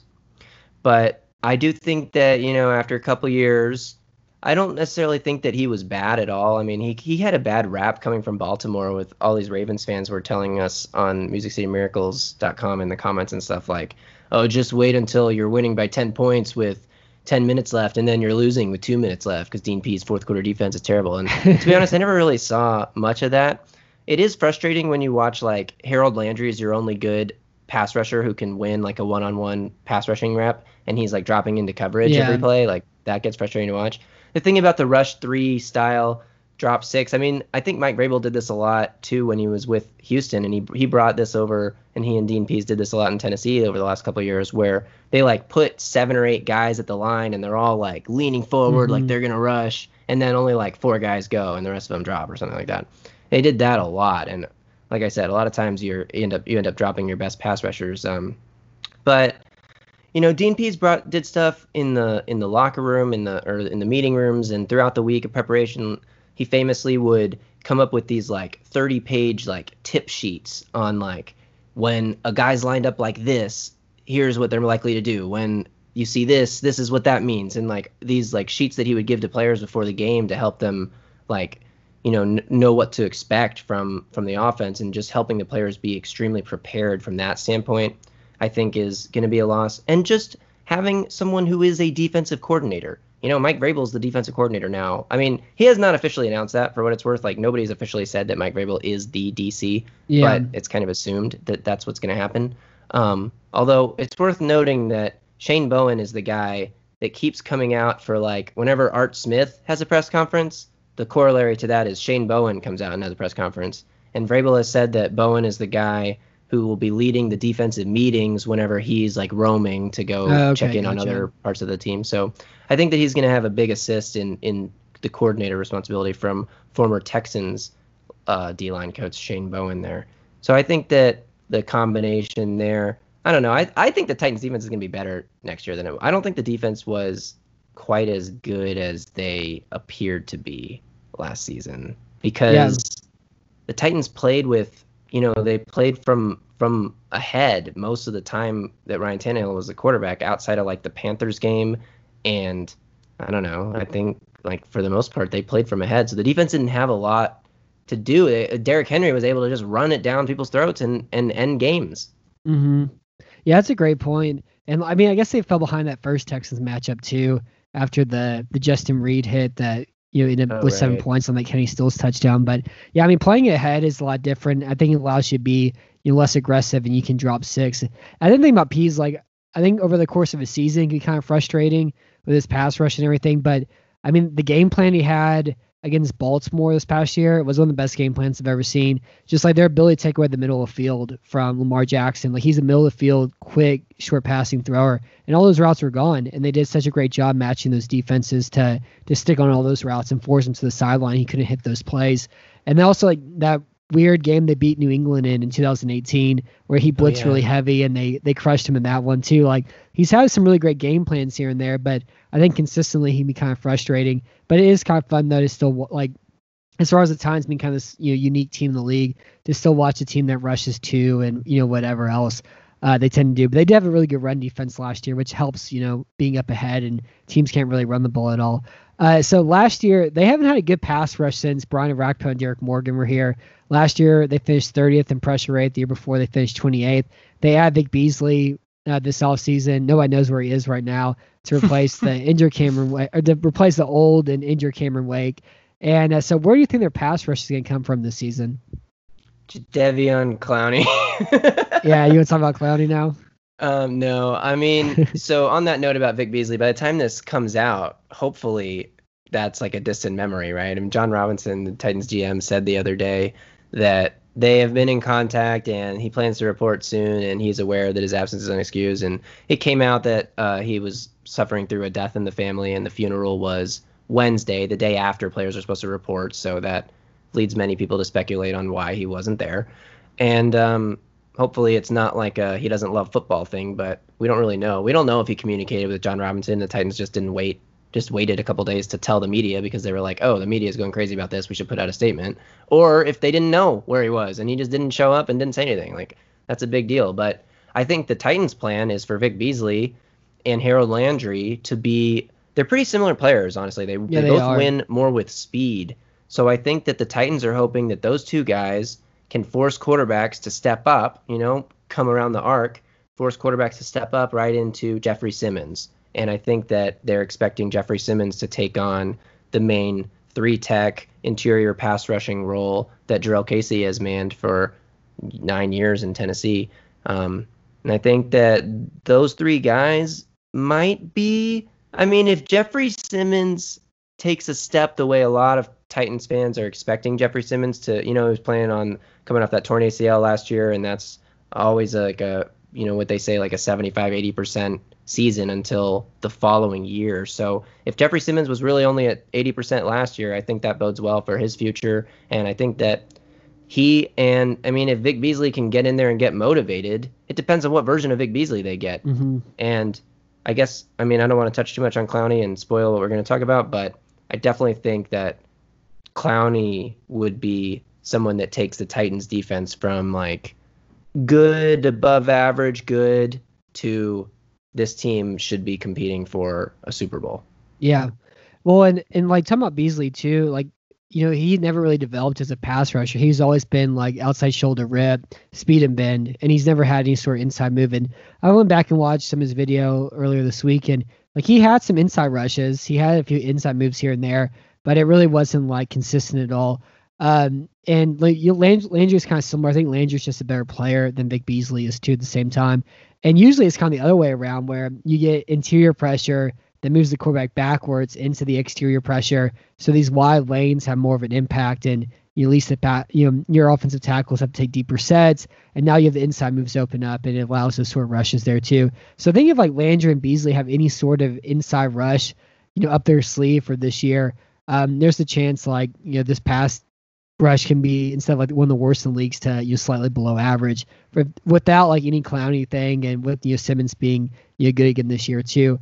Um, this was a Twitter question from at Jamalisms, and he asked, "Is Harold Landry's ceiling still elite, or have you tempered on him?" I think that personally, I have tempered on him. I think that there's a lot of people I talk to a lot in private message groups and stuff that haven't quite tempered as much as me. I mean, I think most Titans fans have accepted that he's not going to be the second coming of Von Miller or Khalil Mack or, you know, Mhm. but I do think he showed improvement again last season and could continue to show improvement throughout his career if you know, working with Mike Vrabel, I think Mike Vrabel has shown himself to, and Shane Bowen both have shown themselves to be some of the best pass rusher developers in the league with what they did with Clowney and Mercilus down in Houston. So if he, I mean, the the thing that's so tough is that he's not working on the field with Mike Vrabel this offseason. No, nobody's like, Yeah. I feel like NFL players aren't getting better this offseason unless they have ways to like train privately with independent coaches and stuff. And I don't know how often that. I mean, I honestly don't know how often that stuff really happens and how much players are It actually self-correcting. helps as well too. Yeah, especially if they're getting different coaching from what their actual team coaches are telling them. Like, I honestly, I don't know. This is just me speculating completely off topic, but I think that was a problem with Mariota because Mariota would always go train with this independent trainer guy back in California every offseason. He was not spending his off seasons in Nashville, where, like, we heard this about Ryan Tannehill in Miami when he first came to Tennessee that he was a guy who would get the receivers together multiple times a week in the offseason in Miami. Marcus Mariota would get the guys together once out in California. And Oh, I ah, mean, I don't gotcha. know. I'm, again, I'm just totally speculating, but there was also this big, like, not fight, but disagreement between Mariota and his trainers and the Titans trainer and coaching staff about how what playing weight he should play at. So, are these independent coaches good for these players, or are they like feeding stuff in their ear and then they go talk Yeah. to the team and the team's like, oh wait, we're not really sure about that. So again, is anyone improving this offseason? I don't know. Harold Landry, though, back to what we were talking about, has he hit his ceiling? I don't think he's hit his ceiling yet. I think he can keep getting better, but I don't think he's going to ever be thought of as like a top 10 elite Mhm. pass rusher. Like, I mean, look at TJ Watt, right? Like, we already know what TJ Watt is going to be. He's going to be amazing. Look at Joey Bosa. We already know, like these guys that are going to be elite, you usually know pretty quick. And if you Yeah. don't, it's because of opportunity where they're on the bench, not because they just haven't like figured it out yet or whatever. So I don't know. I'm skeptical that Landry will ever be a true difference maker, but I definitely think he's an above average pass rusher and underrated as a run defender. Yeah. See, that makes sense. I didn't know that was a segment for Titans fans where they were expecting him to be like Von Miller or something, you know. Uh, but Well, I think when uh, sorry, but in the draft he like was supposed to be a first round pick and he was Yeah. a guy that the Titans traded up to draft for Sean Evans and Titans fans are like, "Oh my god, they're trading up for Harold Landry." And they didn't pick Harold Landry and then Oh, still got him in the second round. so it was like this big thing where Titans fans everywhere were like really big on Landry pre-draft, so they just had this expectation that he's going to be the savior of the pass rush, you know, because the Titans haven't had a guy that can get to the quarterback since Jevon Kearse. I mean, Yeah. really get to the quarterback. well, and like you'll have one season of Morgan and Orakpo being pretty good together, but that's been pretty much it. And like Casey, you know, Crane stunts and everything else too. Uh, Yeah. But I, I mean, like if Landry can develop any sort of inside move, like the flashes on the outside are obscene, and if he can develop any sort of inside move, like he can be, you're saying more than just like a good pass rusher because he's a good player right now. He's not, you know, really good, and he's not Pro Bowl, you know, caliber. But if he gets an inside move, I think he can become that. But yeah, like some of the flashes there are like, you know, they're really remarkable whenever it all kind of works, you know, in unison really well.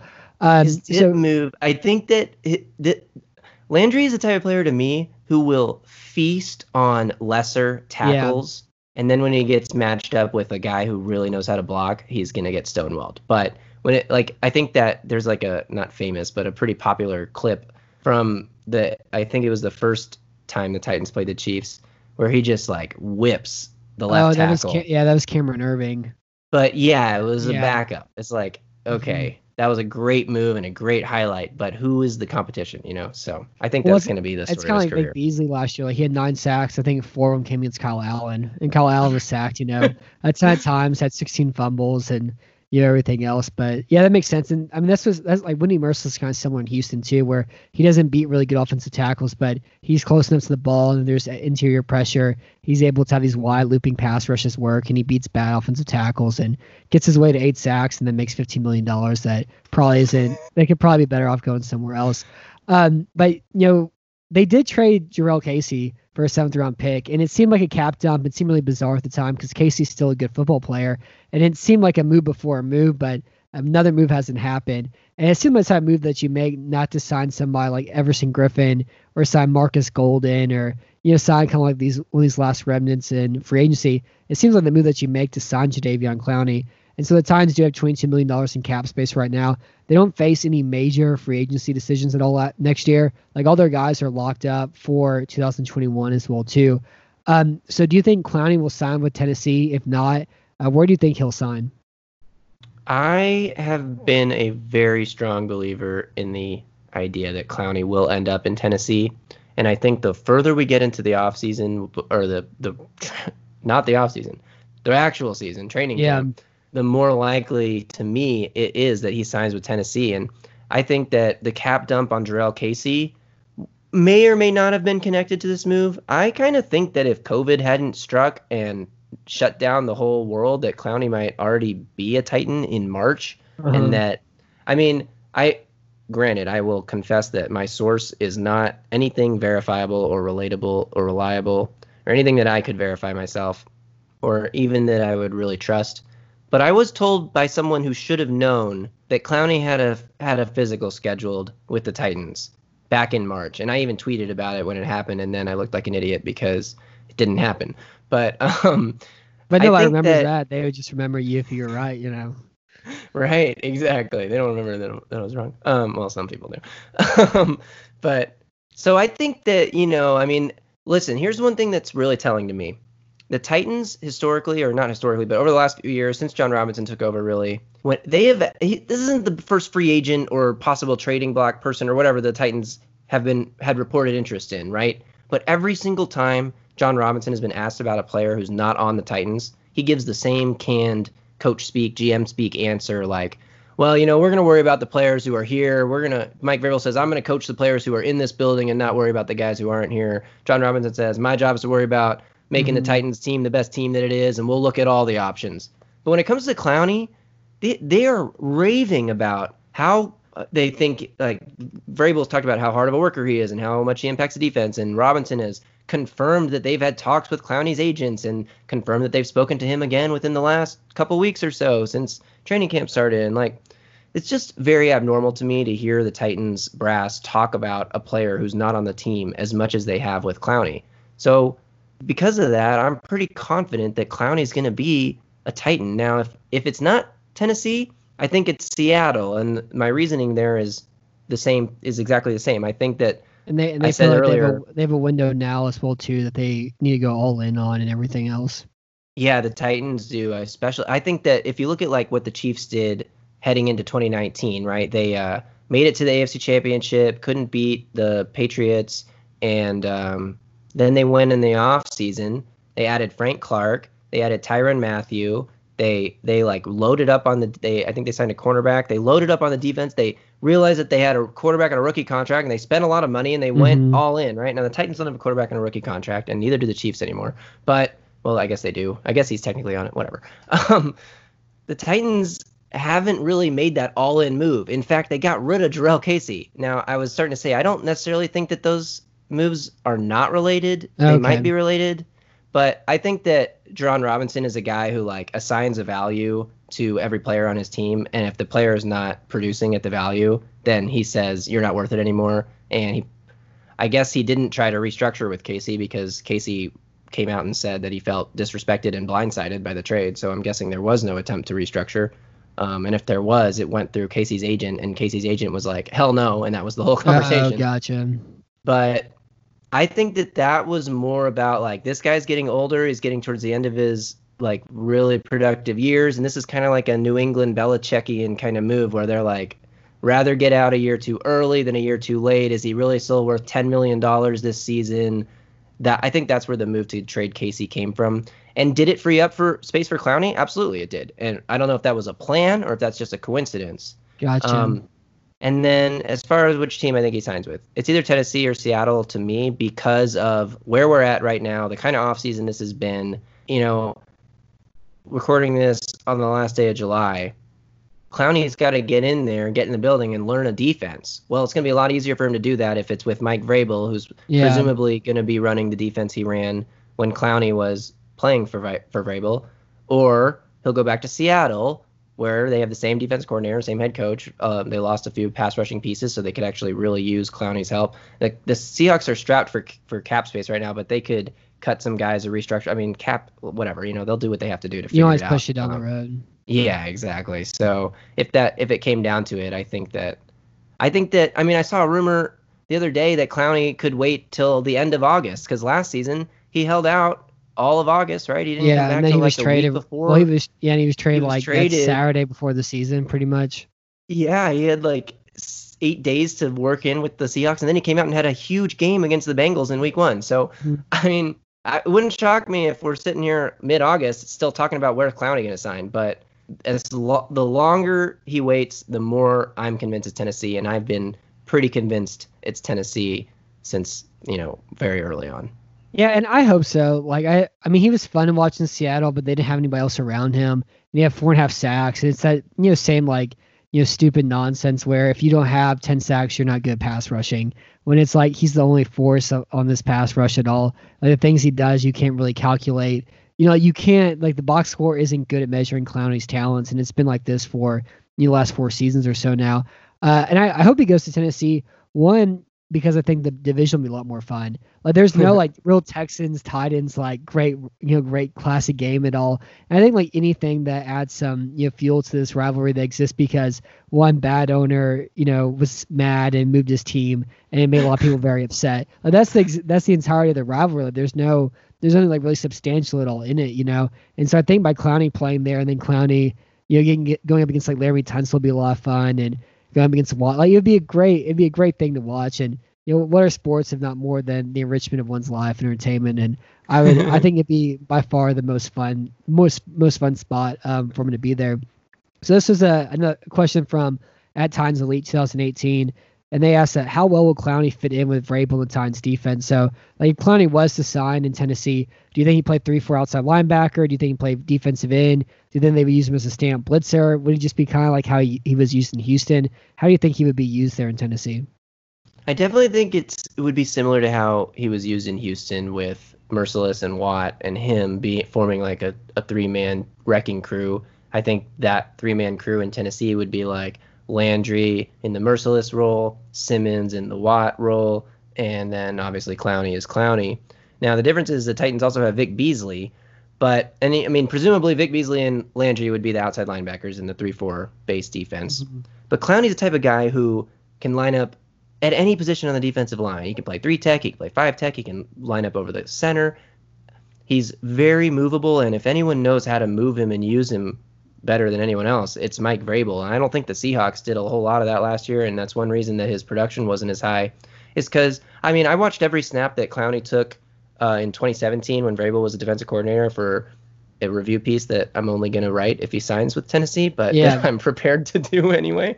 Um, and it's really it, crazy to me how much it it often seems like Clowney had the authority to pick his matchup, where he would like kind of roam around behind the guys with their hands down, and right before the snap, he'd creep up behind one of his teammates and like tap him on the shoulder, like mm-hmm. as if to say like, "Hey, I'm rushing off your right side on this snap or something," and like just like line up over the weakest guard on the team and just take his lunch money every time and those kinds of things. I think that that's the way Clowney would be used most in Tennessee is this guy who creates matchups and allows you to drop Harold Landry into coverage without taking your best pass rusher out of the pass yeah, rush. Yeah. Kind of thing. So, and I mean, Clowney isn't a guy who drops into coverage very often, but he can drop in space well because he can move well. And I think where he really, his truest value is in the run game. And I know like it's not sexy to be good in the run game, but a Clowney tackle for loss is different than like a, mm-hmm. a typical run stuff because that tackle for loss is four, five, six yards behind the line of scrimmage. It's not like a one yard gain. Like second and nine is a lot more manageable than second and 14. And Clowney produces a lot of second and 14s. And I think that that helps your entire pass rush because now the offense is behind the, behind the chains. They're probably going to have to throw on third and long.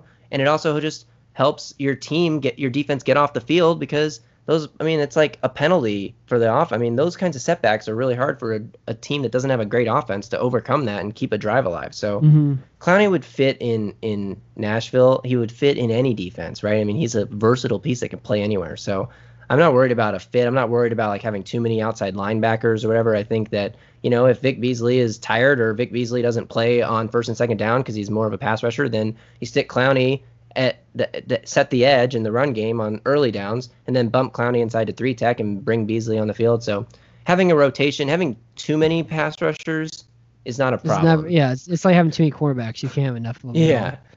Having yeah, that's too few pass rushers, that's a problem. Yeah, exactly. You can have too many middle linebackers, you know, but you can't. Yeah. Have, you can't have too many pass rushers. You have too many run stopping three techniques who can't get to the quarterback like Houston always tends to have. And um, yeah, that yeah, that 17 season climb was fun because Watt, you know, only played five games and was out, and then Deshaun Watson got hurt. You had Tom Savage, and that was the the 15 season was like the first time like Clowney had a great year, but 17 was probably his best season in Houston, just because he was the entirety of that pass rush, and there were some fun games. Like one, the play I remember most of that season where they played the Chargers, and the I think it was like the tight end pulled on split zone, and he knocked the tight end into Melvin Gordon for the tackle. Like he didn't get credit with the tackle, but he sent the the puller into him for the tackle. And you know he just does so many absurd things like that that yeah. like you have to watch the video and really keep your eyes on because if you just check the box score, he's never going to be good enough for you.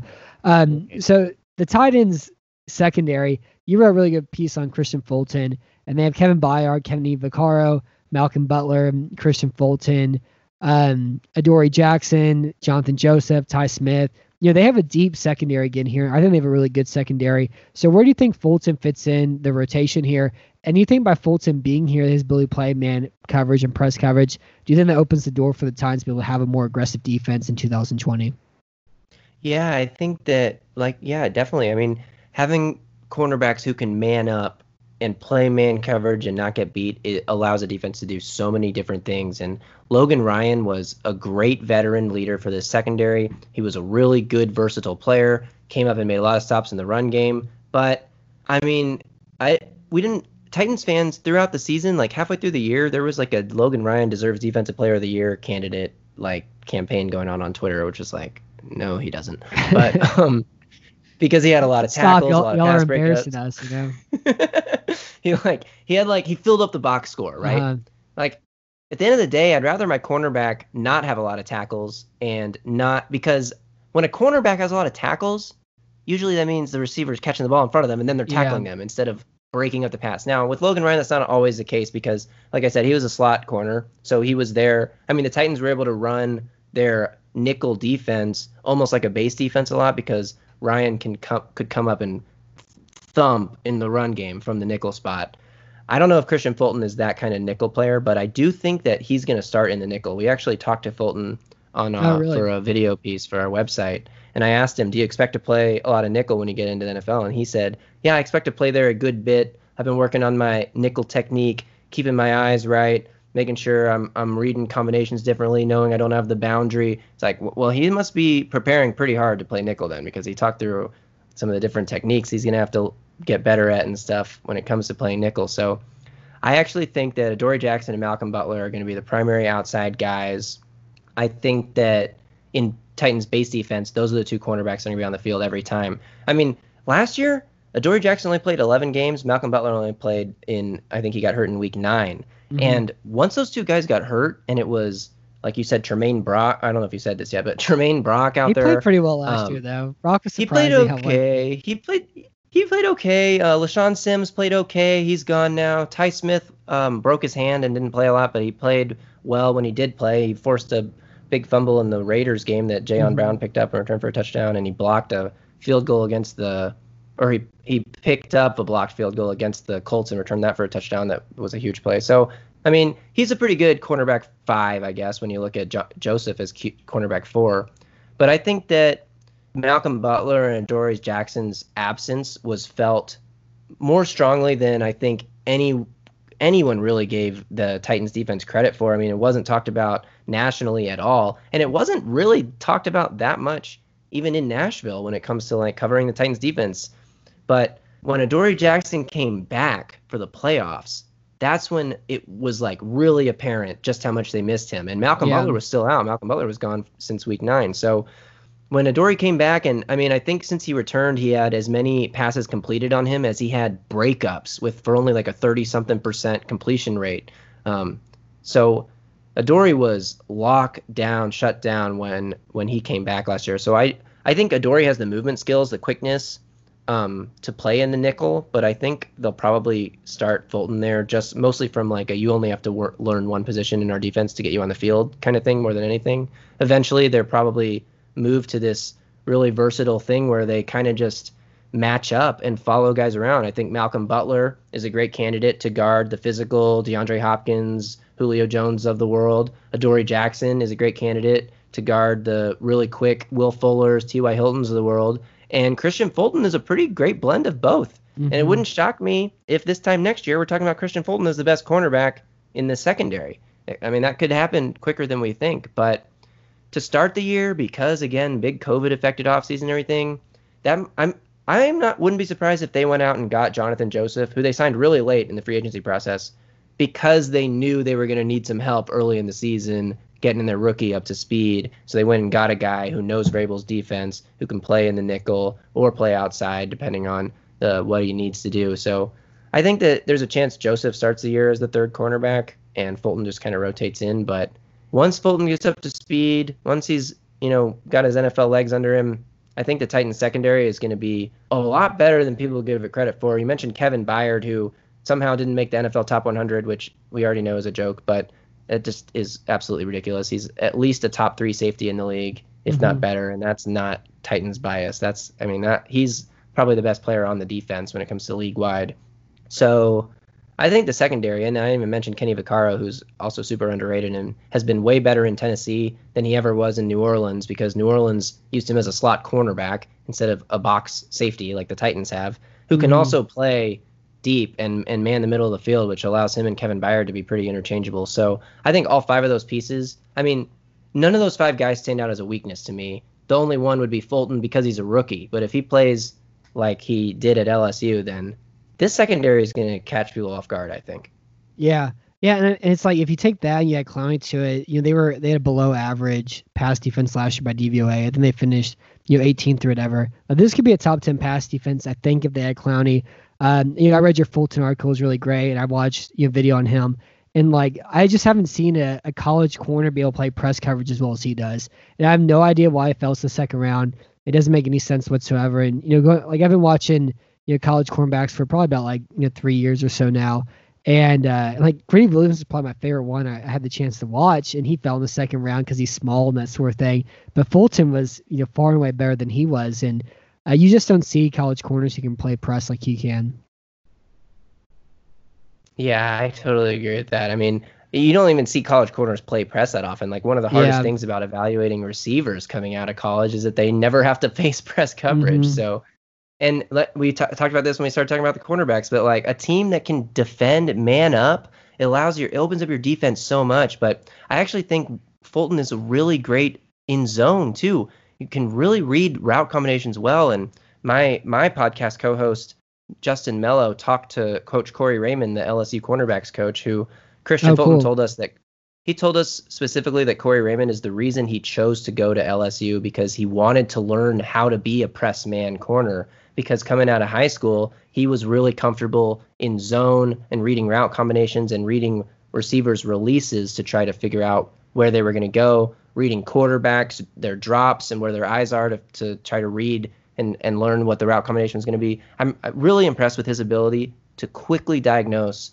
what's happening in front of him. I think it's unmatched, honestly, in, in a cornerback that I've evaluated. And Corey Raymond said that he told my co host, Justin Miller, that he is the best off ball cornerback he's ever coached. And that really jumps out to me on film. And the, the thing is that LSU played man coverage on like 90% of their snaps last yeah. year. But the year before, they played a lot more zone. And you can really see Fulton's ability to like drop back in like a cover three drop off the line of scrimmage and then break for read like an in breaking post route or something before the receivers even made the cut and cut it off and intercept the pass. And he had this play against Georgia that was honestly the most impressive interception I think I've ever seen. The fact that he not only got in front of the receiver before the ball got there, but was able to catch it and like scoop it off the turf is just insane. So, I mean, I have no idea why he fell. I don't think he's a great tackler. I think he, he nobody, nobody can tackle though. I know. Every college, wh- none of them can tackle. And we don't need your. I mean, Adoree Jackson is a great tackler. Malcolm Butler yeah. is a pretty good tackler. But really, at the end of the day, if if you're if like Logan Ryan is an incredible tackler, but if your best trait as a cornerback is being a tackler and not being a cover guy, like when I go back and watch highlights of well, I guess lowlights of teams scoring on the Titans or when they play those freaking plays from the Chiefs games that they play yeah. on NFL Network all the time, or or I mean most teams most times I see highlights against of somebody scoring on the Titans defense, it's coming against Logan Ryan's coverage. So I honestly think Fulton is going to be an upgrade uh, and I have no idea why he slid so far in the draft. It makes no I sense to me. Could have been the weed thing. I mean, he got suspended for a positive, or not a positive test. He took. This is hilarious to me. He had to take a uh, drug test, which was only testing for PEDs, and he had smoked marijuana like a week before this test. And he went in to take his test, and he didn't know that they were only testing for PEDs. Yeah. So he got somebody to he like tried to tamper with his sample, and they like caught him in the act of like trying to replace his sample with somebody else's and he didn't end up replacing his sample. So they actually tested his urine sample, and he was totally clean. he didn't have any PEDs in his system, but because he tried to tamper with it, the NCAA hit him with a two-year suspension, and he got that reduced to one year with an appeal. But um, I don't know. I mean, that's really the only reason I could possibly think of for why he would have slipped so far in the draft. He really reminds me a lot of Tre'Davious White, who came mm-hmm. out of LSU a few years ago, who was a really great man cover corner who fell to the end of the first round for some reason, and the Bills got a steal, and now yeah, he's like one of the best corners in the game. I think Fulton could be on a similar career path. Yeah, because I watched C.J. Henderson for the Jaguars preview, and I was like, Henderson's pretty good. You know, I guess he just and like he had. I, I guess the biggest difference is the athletic profile. Like Henderson has a better athletic profile, but Henderson's a much better player. I mean, uh, Fulton's a much better player than Henderson is, though. And so I was watching these two guys, you know, last week, and I was like, I have no idea why Jacksonville decided to take Henderson instead of Fulton, and I would rather have Fulton at nine than have Henderson at nine, and you know, Fulton ends up going in the second round. And it sounds like you kind of like that Rashaan Mel, you know, Rashaan Evans, uh, Harold Landry situation where everybody wants this guy in the first round and you Hmm. gave him the second round. And I think Evans is a better player than Landry is right now, but it sounds kind of similar too. Um, it was so real- totally similar, especially because Titans fans. I mean, we wanted the sexy position. Nobody Mhm. wanted to draft an offensive tackle who was likely not going to start the season in the first round, and so like Titans fans were pretty upset after the first round of the draft. But then when they got Fulton in the second round, it was like, oh, okay, well. A lot of Titans fans were like, "I'll just pretend we used our first round pick on Fulton and our Yeah. second round pick on Isaiah Wilson, and then I'll be fine." So yeah, I, I think Houston fans come with the same thing too because they drafted Blacklock in the second round and then drafted Greenard in the third round. And you're like, I think Greenard is kind of a more interesting player to play right away than Blacklock is, and yeah, I don't know. It, like, I felt like the Greenard pick was better the third round, even though it's not. He's not. He'd probably be as good as Blacklock is, but because it seems like they got a better player at that position. But whatever. Um, so I have four quick questions for you, and we'll end tonight's show. The first one is: Will Tannehill be a top ten quarterback in 2020? yes, All right. Will will, Da- will Derrick Henry break 1,500 rushing yards again this year? Uh, I mean, the biased fan in me says, yeah, he's running for 2,000 this year. He's going to be great Uh-huh. from the first week. And if he had done that last year, he would have easily cleared 2,000. But the realistic football analyst in me says, nah, he's not going to break 1,500. Will Tennessee have an above-average pass defense this year? yes, the Titans will have one of the best pass defenses in the NFL, and nobody will see it coming except for me. And how many games will they win? All right. This is an interesting question to me because you you mentioned at the very top the AFC South seems built for everyone to go nine and seven except the Jaguars. Um, or I don't know. Do you think the Jags are going to do well this year? I think they'll win. I I picked them to win five games, so I don't think they're okay. going to be like you know pond feeders. And the I spoke to Ryan Day, Big Cat Country, earlier this I like week, and Ryan. Yeah, he said one of the things about the Jags that are interesting. It's like because they're such a young team, it's like, well, if they play bad, who are they going to bench? You know, they have nobody to bench. It's not like, oh yeah, we're going to bench this old offensive guard for this young guy. Like everybody there is young, you know. So, and I think Minshew's good enough to at least be a Ryan Fitzpatrick caliber quarterback. So I think they have enough talent to win five games or so. And they, their schedule is pretty easy too. Yeah, I think that's right. So the other three teams though, built to be nine and seven. Yeah, Um, the Titans have been nine and seven four years in a row, and obviously three of those years, Marcus Mariota was a starting quarterback for the whole for the whole season, except for the games he missed with injury. And you know, Titans fans were really big on Mariota. I mean, he's a great guy, great teammate, exciting player when he's playing well. He didn't play great for 2017 2018 after his injury in in the end of the 2016 season but he had those great stats that were like fourth quarter comebacks, hmm game winning drives, all the like threw a touchdown Josh Allen pass fans. himself, and Threw a touchdown pass to that was himself. the self I mean, he, touchdown. he had the uh, the luckiest play in the history of the postseason. It should have been an interception, and he ended up scoring a touchdown on it. So that just and, and Titans fans are like, look how good our quarterback is. He can score touchdowns by throwing to himself. It's like, yeah, but I mean, nine out of 99 out of 100 times that play is going to be picked off. So, yeah, I mean, it's all the same stats that Josh Allen fans use to cite Josh Allen as a good quarterback. It's like when you have to go that deep to find your stats about how good a player is, like maybe they're not that good. yeah. Um, because you can pick out cherry pick stats for anyone to look good, and that's what Titans fans did with Marcus Mariota for three years, and they still were able to go nine and seven three years in a row. And then Mariota starts the year two and four. Tannehill comes in, and Tannehill went seven and three. And we mentioned it earlier, he was barely even losing in those over the course of those ten games. He had a great comeback win against the Chiefs, and then the Texans game they lost, the Saints game they lost, and the Buck or the Panthers game was just a total. Yeah, they just didn't run the ball in the whole first half. Yeah, it they didn't make any like, sense. a- like you're going against some of the worst run defenses, and now you don't want to run the ball.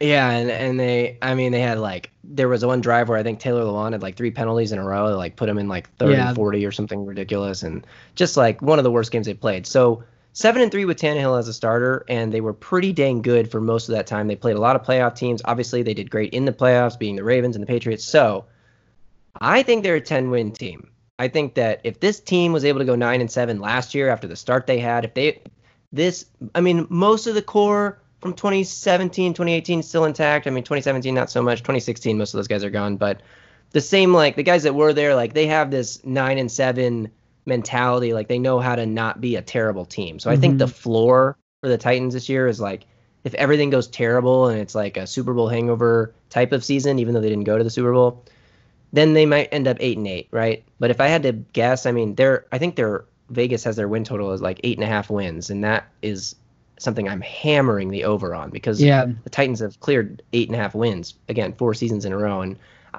if they sign Clowney, if the offense doesn't take a step back, then they should be presumably a better team in 2020 than they were last year. So I think that they should win 10 games. And if they don't win 10 games, then like somebody important got hurt or they were really bad in one score games or like it was just not Mhm. a good year for like those stats that you can't really control. They score. They have know, a red the- zone touchdown rate of thirty percent instead of eighty six percent. Rather than like being that. like fifty five percent, it goes down to thirty. The right. Um, the only team I saw with anything close to what Tennessee did was the Chiefs, and this happened to them. Like in oh, like I don't know, it was like 2012 or something like that. Was that They Dwayne like- Bowe's I 18 don't touchdown know. season or whatever? Yeah, they went from like 81% to 30% a year, and they won like six games less. And I can't see that happening in Tennessee, but they're like I every think that single was when Alex Smith was a quarterback. Yeah, and he was the quarterback He had there that that year. And after that season, he didn't throw a touchdown to a wide receiver for like three years or something. exact- yeah, he had that whole year he didn't throw a touchdown to wide receiver. That was fun. Like Yeah. great times. Uh, but like every team, like every team in this division, I think you can find really bad things happening where it can end up this way. And I, I just, I don't know. I think every team faces so many questions. So I think they're all kind of like built to be slightly above average. And I think the best thing to happen to the entire division was the addition of the seventh playoff team too. Um, so we'll end this with the last question from at Rob on Broadway, and he asked, "Who's the best team in the AFC South, and why is it the Titans?" I think that the Texans losing DeAndre Hopkins is going to hurt them more than people With realize. trading, they they didn't want to lose him. They they didn't lose him. They purposely traded him. I think the Texans intentionally deciding that they'd rather have David Johnson at his salary than DeAndre Hopkins at whatever he was asking for is crazy um, and is going to hurt them. How many Johnsons? Isn't it crazy that David Johnson and Duke Johnson were like dueling RBs for when they're coming out of the draft? Like, Yeah. which one of these guys is going to be a better receiving back? Both of these guys are great receivers, and like people fought over who was better, and now they're both on the Mhm. I feel like Duke Johnson is so forgotten. Like, what are the Texans doing? They need to use Duke Johnson. They need anyway, the ball more. It's just They like they really wait until they're at the 27 yard line and they give him against Kyle Van Noy. You know, that's how they kind of use him every time. Yeah. Uh, and then um then they lose a couple interior defensive linemen that were like kind of role players but actually pretty good when you Yeah, they lost what they've done for Reader. the Reader was they lost Reader and Gibson, who were two of their best defensive players last year. And Gibson got hurt in that Tennessee game that didn't matter. And Reader they didn't want to pay, and uh, and so they drafted Blacklock. And I don't know, like. Houston's get, the thing about Houston's like they got worse this offseason. There's nothing questioning that, but they still have Deshaun Watson. You know, Yeah. and like he's a fringe top five quarterback, and usually that's all that matters, and that's all that mattered last year. You know. Yeah, and and I think Deshaun Watson hero ball is going to be the Texans like way to win and just letting him run around. The thing is like he likes to just like run around and find Hopkins, right? But he also has a pretty great connection with Will Fuller, just chuck chucking it up down the Mhm. field. And we'll see if Brandin Cooks, Will Fuller, Kenny Stills, if all three of those guys can stay healthy, like that's a pretty Yeah. foreboding deep deep passing attack. But I think the Texans are the second best team in the division. I think the Titans are the best team. In the, I mean, look at looking at what they did last year. Once Tannehill took over, how good the offense was, the way that they beat up on good teams in the playoffs. I think the Titans should be the returning favorite. And if it's not the Titans, I think it should be the Texans who won the division last year, have proven that despite how bad Bill O'Brien's offseason management is, they are always competing for the division and usually winning it. So the Colts are mind boggling to me why the national media has picked up and run with the Colts as the AFC South favorite. It makes n- I think the Colts are going to be a competitive team for sure. Don't get me wrong, Yeah. but like the Philip Rivers does not move the needle that much for me in 2020. In 2010, sure, Philip Rivers would have been a great addition, but Philip Rivers' best trait, I feel like, throughout his whole career is his ability to get the ball out quick, throw with insane anticipation, like yeah, neutralize the pass rush. ridiculous. But last season, I watched every throw Philip Rivers made last season. I was appalled. Maybe he didn't trust his receivers very well, which isn't going to change going to Indianapolis where he doesn't know any of the receivers and where he doesn't have an offseason to work with them. But he was not throwing. I mean, he was so late on so many throws that I was just like, is this Philip Rivers? Like, what is going on? And people are like, well, it's because his offensive line has been terrible and he's having to make up for it. It was like, that means you should throw it sooner, not hold it more. Like, get rid of the ball if your offensive line isn't good and throw it to the spot that your receiver is supposed to be. And if they aren't there, maybe that was a problem. Maybe you didn't trust the receivers. But I think Philip Rivers is at the point of his career. I mean, he's currently the league leader in NFL history for as long as they've been tracking the Pro Football Reference Interceptable passes book or something. in game losing interceptions. Yeah. So interceptions in the last five minutes of a one score game, he's leads the league in NFL history. Um, so like, are the Colts going to be more competitive than they were with Jacoby Brissett? Probably. Are they going to run the ball a lot and not ask Phil Rivers to do a whole lot and let him work off play action and stuff? Probably. I mean, he had his best year of his last, at least of the decade when Frank Reich was his offensive coordinator in in San, back in San Diego. So you know maybe maybe that will work out. But you know they haven't been together in years. They've probably both learned and grown and understand different things since then. Phil Rivers not having an offseason to work out with his team. I mean, as the quarterback, that seems like a pretty crucial Mhm. role to that you'd want to be in there working out with your team. I think that this offseason more than ever, consistency and continuity matters. The Titans bring back their head coach, their offensive coordinator, their quarterback, and their running back and their top receiving options. The Texans bring back their head coach, their offensive coordinator, sort of, I guess. It's mean, it's Bill it's Bill O'Brien's third nipple as their offensive coordinator. This year. yeah. Actually, you know what's crazy? I have to confirm this by double checking. Is that Dennis Kelly's brother? I have no idea. Tim Kelly, is that his name? Yeah, he was just he was just uh his graduate assistant at Penn State, and he's kind of taken him along everywhere he's gone since then. I th- I thought I read this somewhere. Maybe it was somebody just making a joke because they're both named Kelly. But wouldn't that be something if Dennis Kelly's brother was the offensive coordinator for the Texans? Um, anyway, so I think that you know the Texans bringing back quarterback, offensive coordinator. I mean, he was he's been Tim Kelly's been in Houston, even if he wasn't Yeah. the official offensive coordinator, and Bill O'Brien and. Even though they're not bringing back Hopkins, they're bringing back uh, obviously Will Fuller. Hopefully, he can stay healthy and Kenny Stills. And I think that that like I'm putting my eggs into those baskets before I'm trusting Philip Rivers to continue to what bounce back. I mean, at this age, players don't bounce back; they just drop Mhm. off. It's the it's the end. It's, so whatever. I mean, I don't think their defense is great. They had a DeForest Buckner, but I don't think it's great. I mean, Justin Houston's another year older. How effective can he be uh, going forward? I'm out on the Colts. I think the Colts are like an eight-win team. I think Rivers is going to be like a 25 touchdown, 20 interception kind of quarterback. So Yeah.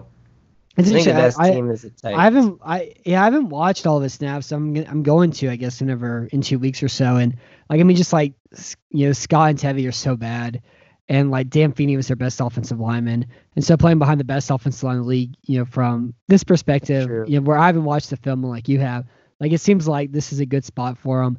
Uh, I love DeForest Buckner, and so like having that interior rush that creates, and they have like some kind of sneaky good pass rushers too. Some guys they took in like the third and fourth rounds that were producing, and uh, yeah, like yeah, Tardit. Like, I can't remember those guys' names. I always go back and learn them every year, but they always get injured, and you know they haven't Yeah. fully broken out too. And I like their secondary as well. So I don't know. I just feel like they're all they all they all have their questions.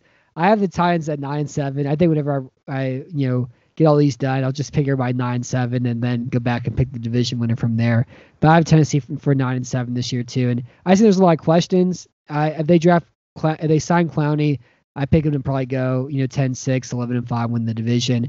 But without Clowney, I think there's a lot of questions here, and um, and I just think all these teams have so many questions, you know, at the moment, and just nine seven seems fitting for Tennessee for another year too. Yeah. I mean, that's a fair, that's a good bet. History, the last four years will tell you that's a pretty good bet. Yeah. Um, so that's our show for tonight. Thank you for listening to Bell Red Radio. Thank you for being on tonight, Justin. And then make sure to check out your website if you want to give all the details on how to learn more about the Tennessee Titans and all the wor- great work that you guys do. Yeah, check out BroadwaySportsMedia.com, please, and thank you. All right, yeah, check it out. Subscribe to it if you have a couple extra bucks and that coffee jar you have, and uh, and check that out too. But until next time, I'm Matt Weston. Thank you for listening to Radio, and thank you for thank you for being on tonight, Justin. yeah, appreciate appreciate the invite. This was fun. It was long, but it's always fun to talk football.